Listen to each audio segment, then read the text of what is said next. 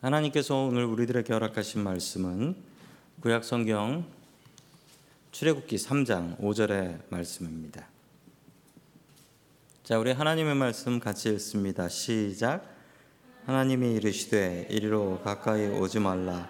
내가 선 곳은 거룩한 땅이니 내 발에서 신을 벗으라. 아멘. 자, 계속해서 출애굽기 이야기를 이어갑니다. 출애굽기 이야기가 갈수록 갈수록 재미있는 이야기로 넘어가고 있는데요. 도망자 모세가 이집트 국경을 넘어서 바로 이집트 국경 옆에 있었던 미디안이라는 지금의 사우디아라비아죠. 그쪽으로 넘어갑니다. 도망가서 잠시 있으면 될 것이다라고 생각했고 저 바로의 화만 풀리면 저 바로만 죽으면 난 돌아갈 수 있다라고 생각했는데 그 바로는 정치도 너무나 잘하고 살기도 오래 살아서 40년의 세월이 지나버렸습니다. 그동안 모세는 결혼도 했고 아이도 낳았고 모든 것을 포기하고 살아가고 있었을 때 바로 그때 하나님께서 모세에게 찾아오셨습니다. 모세와 하나님의 만남은 어떠한 만남이었을까요? 자, 계속해서 첫 번째 하나님께서 우리들에게 주시는 말씀은 거룩을 만드는 사람이 되라라는 말씀입니다. 거룩을 만드는 사람이 되라. 자, 우리 출애굽기 3장 1절의 말씀을 계속해서 봅니다. 시작. 모세는 미디안 제사장인 그의 장인 이드로의 양떼를 치는 목자가 되었다. 그가 양떼를 몰고 광야를 지나서 하나님의 산 호렙에 갔을 때에 아멘. 자, 이때 모세의 나이는 80세입니다. 모세의 나이는 세 토막으로 구분이 됩니다. 왕자로서 왕궁에서 살았던 40년. 그리고 광야에서 도망자로 살았던 40년. 그리고 이스라엘의 지도자로 살았던 세월 40년. 이제 120살까지 딱 살고 죽는데 인생을 세 토막을 내서 살았습니다. 자, 모세의 나이 80이 되었습니다. 이제 부르심의 때가 된 거지요. 그러나 모세는 노인이 되었고 그의 손에는 지팡이가 집혀 있었고 이 지팡이 없이는 걷기 힘든 노인이 된 것입니다. 그의 나이 80살이 될 때까지 놀라운 사실 하나는 오늘 이 본문 3장 1절을 보면서 발견한 또 하나의 사실은 그는 나이 80이 되도록 자기의 양이 없었다라는 사실입니다. 자기가 나이 80이 되도록 보고 있었던 양은 자기의 재산, 자기의 양이 아니었고 누구의 양이었다고 합니까? 장인어른, 장인 이드로의 양떼였다는 거예요. 그때까지 자기 양 한 마리 없는 신세로 장인 어른의 양을 쳐주고 있었다. 뭐 아시는 바처럼 그 모세의 아내가 되었던 십보라는 이 미디안 제사장의 일곱 번째 딸이에요. 일곱 번째 딸이었단 말입니다. 장인 이드로의 양떼를 치고 있습니다. 얼마나 크게 추락한 것입니까? 이집트를 물려받을 왕자에서부터 광야에 버림받은 목자까지 자기의 양 한 마리 없어서 아직도 장인어른 양을 치고 있는 이 실패한 모세. 이 모세가 갑자기 신기한 경험을 하나 합니다. 자, 그 신기한 경험이 출애굽기 3장 2절에 나옵니다. 우리 같이 봅니다. 시작. 거기에서 주님의 천사가 떨기 가운데서 이는 불꽃으로 그에게 나타나셨다. 그가 보니 떨기에 불이 붙는데도 그 떨기가 타서 없어지지 않았다. 아멘. 자, 유명한 사건인데 이 모세가 하나님을 만난 사건입니다. 하나님을 만나기 전에 하나님을 만난 것이 아니라 그 불타는 떨기 나무 하나를 발견하게 되지요. 자, 그 떨기가 어떤 모습일까를 알 수 있는 게 그 지금 신해산 정확히 그게 신해산인지 호랩산인지는 잘 알 수 없지만 그 지역에 자라는 나무 하나가 있습니다. 그 떨기 나무는 저런 형태의 나무입니다. 어, 저 떨기나무는 성 캐더린 수도원이라고 하는 이집트에 있는 수도원입니다. 그 지금 알려져 있는 시내산이라는 곳 그 바로 밑에 입구에 가면 있는 수도원입니다. 저도 한번 저 앞에 가 봤었어요. 하나님께서 자기를 나타내신 곳이라고 하지만 저곳인지 아닌지는 알 수가 없습니다. 그렇지만 알 수 있는 사실 하나는 저런 나무인 것은 분명합니다. 왜냐하면 저 근처에는 저런 나무밖에 없기 때문이죠. 저런 나무에 불이 붙은 것처럼 보이는데 불인가 하고 보니까 불이 아니더라. 나무가 불타고는 있었는데 나무는 타지 않더라. 너무나 신기했습니다. 아니 나무에 불이 붙었으면 불이 붙은 것인데 불이 붙은 것처럼 불은 타는데 그 나무는 하나도 안 타고 있어요. 너무 신기해서 그거 구경하려고 가까이 다가갔습니다. 그랬더니 그때 하나님께서 거기서 모세를 부르셨습니다. 그리고 만나 주셨습니다. 이렇게 말씀하셨습니다. 우리 출애굽기 3장 5절 말씀 같이 보겠습니다. 시작. 하나님이 말씀하셨다. 이리로 가까이 오지 말아라. 내가 서 있는 곳은 거룩한 땅이니 넌 신을 벗어라. 아멘. 하나님께서 모세를 부르셨습니다. 이전까지 이전에 모세가 하나님을 만났다라는 기록은 없습니다. 이전에 모세가 하나님은 분명히 알았을 것입니다. 자기 어머니를 통해서 혹은 자기 민족을 통해서 하나님을 분명히 알았을 것입니다. 그러나 하나님을 온전히 믿는 사람들은 아니었는데 모세가 언제 변화되게 되냐면 이 사건을 통해서 하나님을 만나고 나서 믿음이라는 것이 생기게 됩니다. 우리가 성경을 공부하면서 신앙을 배웁니다. 그런데요, 우리가 진짜 신앙이 생기는 건 나의 경험을 통해서 생깁니다. 모세가 하나님을 만났던 그 경험을 통해서 그의 인생이 변화되고 하나님을 자신의 주인으로 모시게 됩니다. 여러분, 우리의 인생에 있어서도 이런 신앙의 경험들은 너무나 중요합니다. 우리가 하나님을 인격적으로 personally 하나님을 만나야 합니다. 그래야 우리의 인생이 변합니다.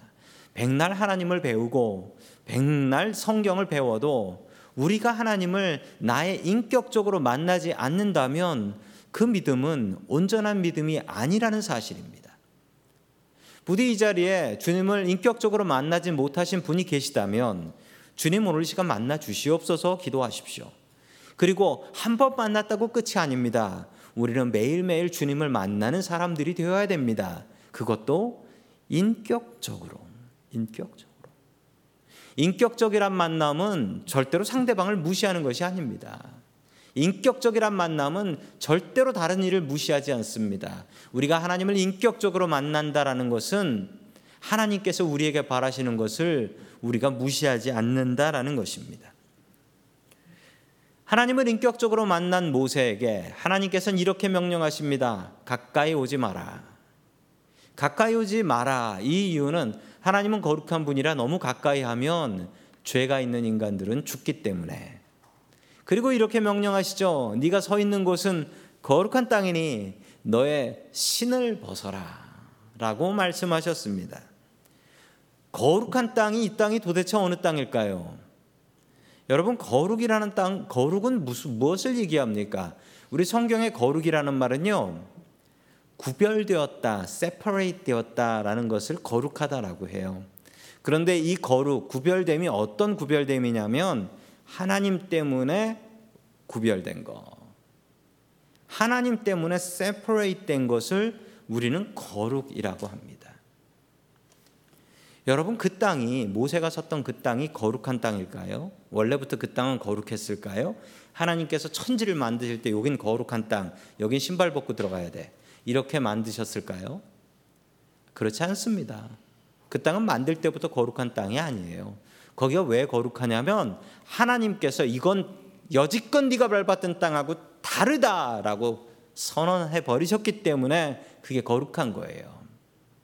여러분 다시 한번 거룩을 설명하자면 거룩은 하나님 때문에 구별된 것이 거룩입니다.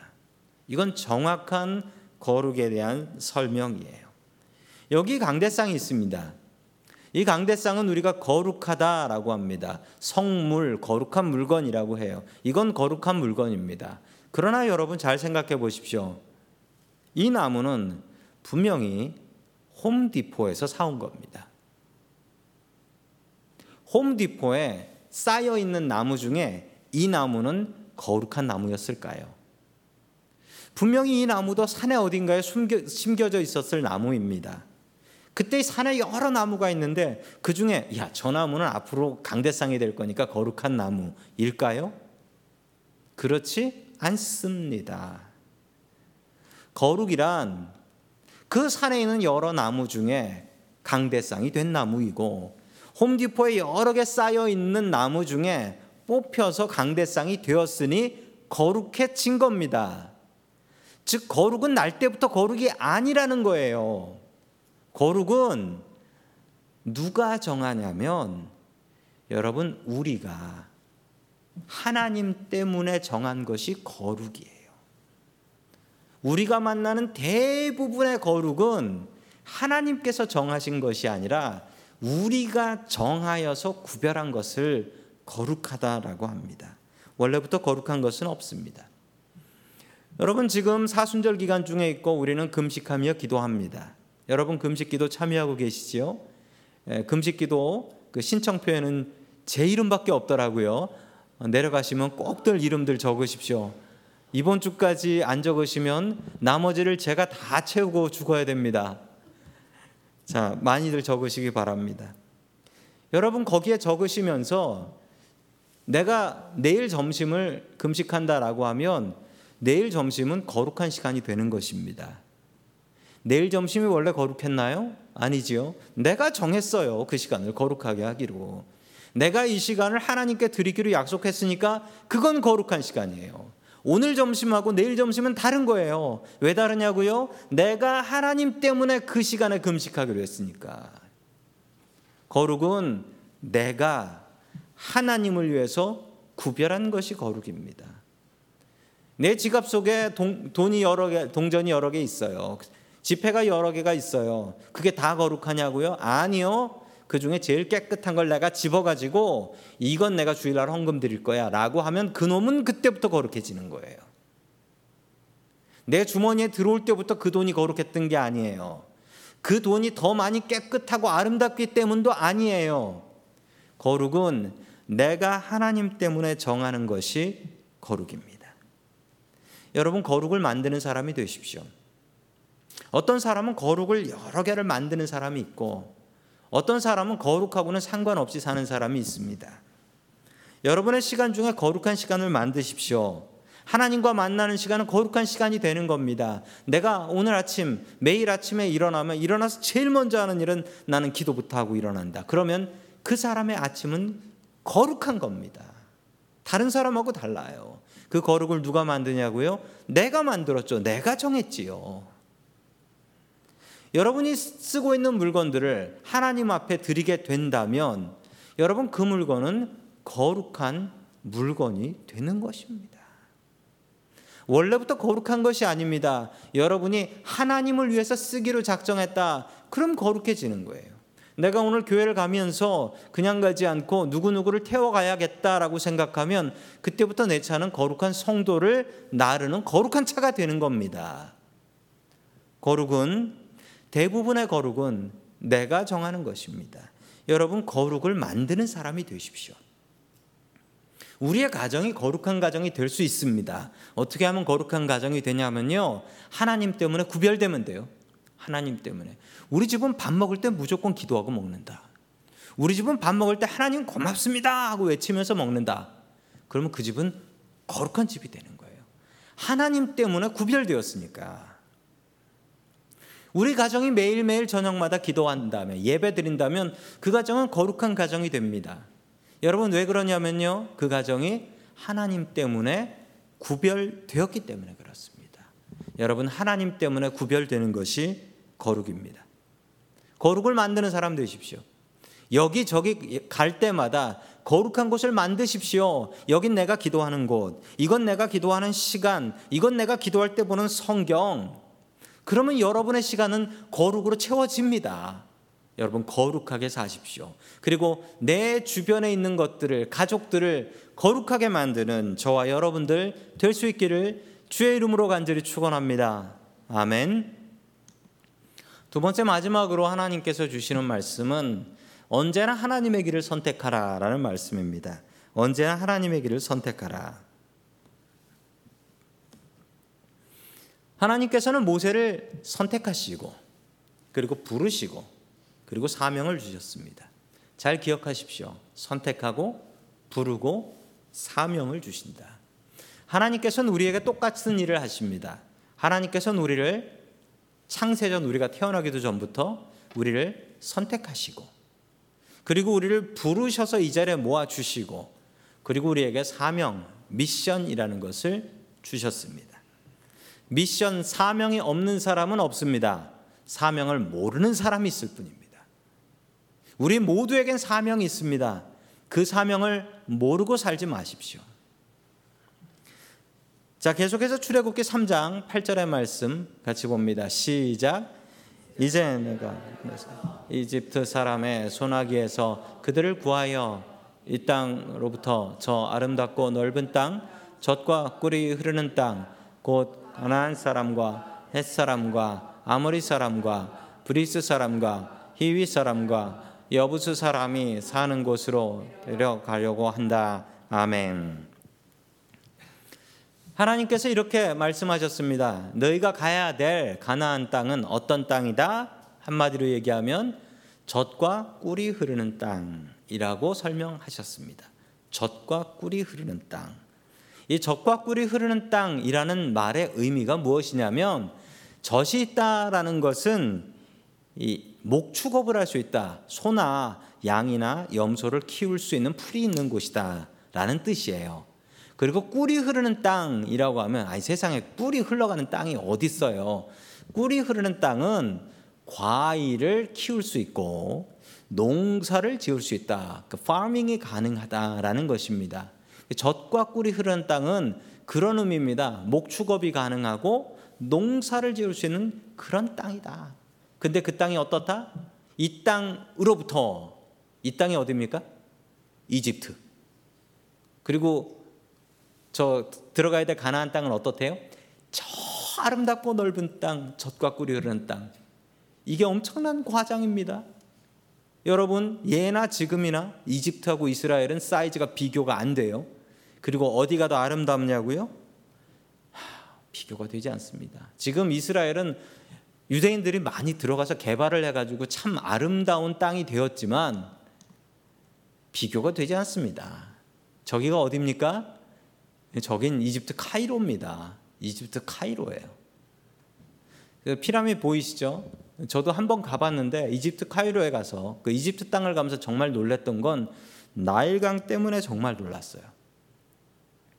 나일강 때문에 놀란 이유는 나일강가를 따라서 제가 한 11시간인가를 기차를 타고 이동을 해 봤는데 나일강이 얼마나 큰지 그리고 나일강 주변이 나일강 주변이 나일강 옆으로 2마일 좌로 우로 2마일은 엄청난 농사를 지을 수 있어요.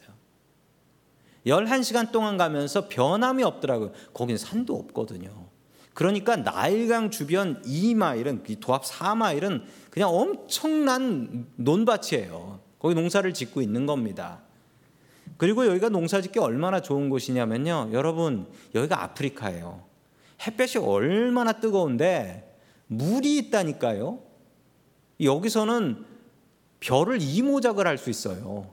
1년에 두 번 농사를 지을 수 있다고요. 햇볕이 너무 좋고 물이 너무 좋고 게다가 땅까지 너무 좋아요. 왜 땅이 좋으냐면 저 강이 엄청나게 긴 강인데 저 강이 그 물이 컨트롤이 안 돼 가지고 물이 통제가 안 돼서 1년에 한두 번씩 그 물이 홍수가 플러드가 나 버립니다. 그 플러드가 나면 나쁘겠거니 생각하실 텐데 상류에서 내려온 물들의 비료까지 섞여 가지고 비가 많이 오면 그 진흙탕물이 내려오지 않습니까? 그 뭔가 뭐 나무 썩은 거 그런 게 내려와 가지고 홍수가 나 가지고 완전히 비료같이 돼 버려요. 그래서 이 땅이 얼마나 좋은 땅이냐면 이 땅은 땅이 색깔이요. 여러분 지도 한번 보십시오. 저 위성 사진인데요. 위성 사진에 나일강 델타라고 하는 나일강 삼각주입니다. 이건 땅 색깔이 달라요. 지금은 많이 초록색으로 변했는데 예전에는 저게 완전히 검은색이었습니다. 왜 저런 일이 생기냐면 원래 저 11시간 밑으로 내려가면은 댐 하나가 있는데 여러분 들어보셨을 거예요. 아스원 하이댐이라는 댐이 있습니다. 그 댐이 생겨버렸어요. 그 댐이 생기기 전에는 홍수 조절이 전혀 안 돼서 홍수가 났거든요. 그래가지고 땅이 아주 비옥하고 검은색이었는데 지금 홍수가 안 납니다. 그래서 많이 초록색으로 변해 버린 거예요. 여러분 나일강의 그 나일이라는 뜻이 뭔지 아세요? 모르시죠? 예, 제가 가봤는데 나일이라는 뜻이요 검다라는 뜻이래요. 땅 강이 검다. 엄청난 축복입니다. 엄청난 복이에요. 그 검은색 땅에서 나오는 그 비옥한 비료 때문에 저 나일강에는 원래부터 나일강 주변에는 비료 안 주고 농사가 가능하다라고 해요. 대단한 땅이죠. 큰 축복입니다. 여러분, 저게 복이지. 저 이스라엘 한번 보세요. 지도 한번 보세요. 이스라엘 지도 위성 사진입니다. 위성 사진대로 그냥 땅이 그런 거예요. 밑은 순 사막밖에 안 보이죠. 녹색 같은 건 보이지도 않고 녹색 같은 건잘 보이지도 않아요. 저기 갈릴리 쪽에 녹색 좀 보이지. 그 외에는 보시는 대로 그냥 진짜 아무것도 아닌 땅이에요. 그런데 하나님께서 저기를 무슨 땅이라고 하셨습니까? 아름답고 넓은 땅, 젖과 꿀이 흐르는 땅. 이거 뭐 홈쇼핑도 아니고 이거는 너무 과장이잖아요. 하나님께서 왜 이런 말씀을 하셨을까요? 여러분 분명히 아셔야 될 사실이 있습니다. 하나님께서 이렇게 이야기하시는 이유는 너희들 이집트에서 노예로 살래? 가나안 땅 가서 자유인으로 살래? 너 이집트에서 우상 숭배할래? 가나안 땅 가서 하나님 섬길래? 이 얘기입니다. 즉 잘 먹고 잘 사는 게 인생의 목표가 아니라 어떻게 하면 하나님 모시고 살까? 이게 목표라는 사실입니다. 여러분 저 위성 사진이 분명히 증명하고 있어요. 저 초록색 땅이 이스라엘 사람들이 살았던 땅이고요. 그리고 저기 출애굽해 가지고 사막 지나서 들어간 가나안 땅은 정말 보잘것없는 땅이었습니다. 게다가 거기에 살고 있었던 민족들은 얼마나 많았던지 여러분 청교도 퓨리탄이라는 사람들을 기억해 보십시오. 퓨리탄이라는 사람들이 미국 땅을 처음으로 넘어올 때 이 사람들은 미국 땅을 젖과 꿀이 흐르는 땅으로 생각하고 넘어오지 않았습니다. 그들은 유럽의 화려한 도시, 문화, 문명, 그리고 병원 이것을 다 뒤로 하고 당시 미국은 인디안들이 사냥하고 다니는 그런 땅이었다니까요. 여기 가면 어떻게 돼서 맞아 죽을지 인디언들한테 잡혀 죽을지 모르는 땅이었다니까요. 근데 이 사람들이 왜 왔냐고요. 이 사람들은 유럽 땅의 넉넉함을 포기하고 하나님을 의지하고 하나님 믿기 위해서 왔습니다. 그거 하나예요. 딱 하나밖에 없었어요. 이들은 엄청난 손해를 봅니다. 한 반은 도착하다가 다 죽었대요. 그런데 지금 보십시오. 지금 미국 땅은 젖과 꿀이 흐르는 땅이 되지 않았습니까? 전 세계 최강대국이 되지 않았습니까? 이 나라가 이렇게 되었습니다. 그렇지만 청교도들은 이 땅이 젖과 꿀이 흐르는 땅이라고 오지 않았습니다. 저는 이 찬양이 생각납니다. 주 예수와 동행하니 그 어디나 하늘나라.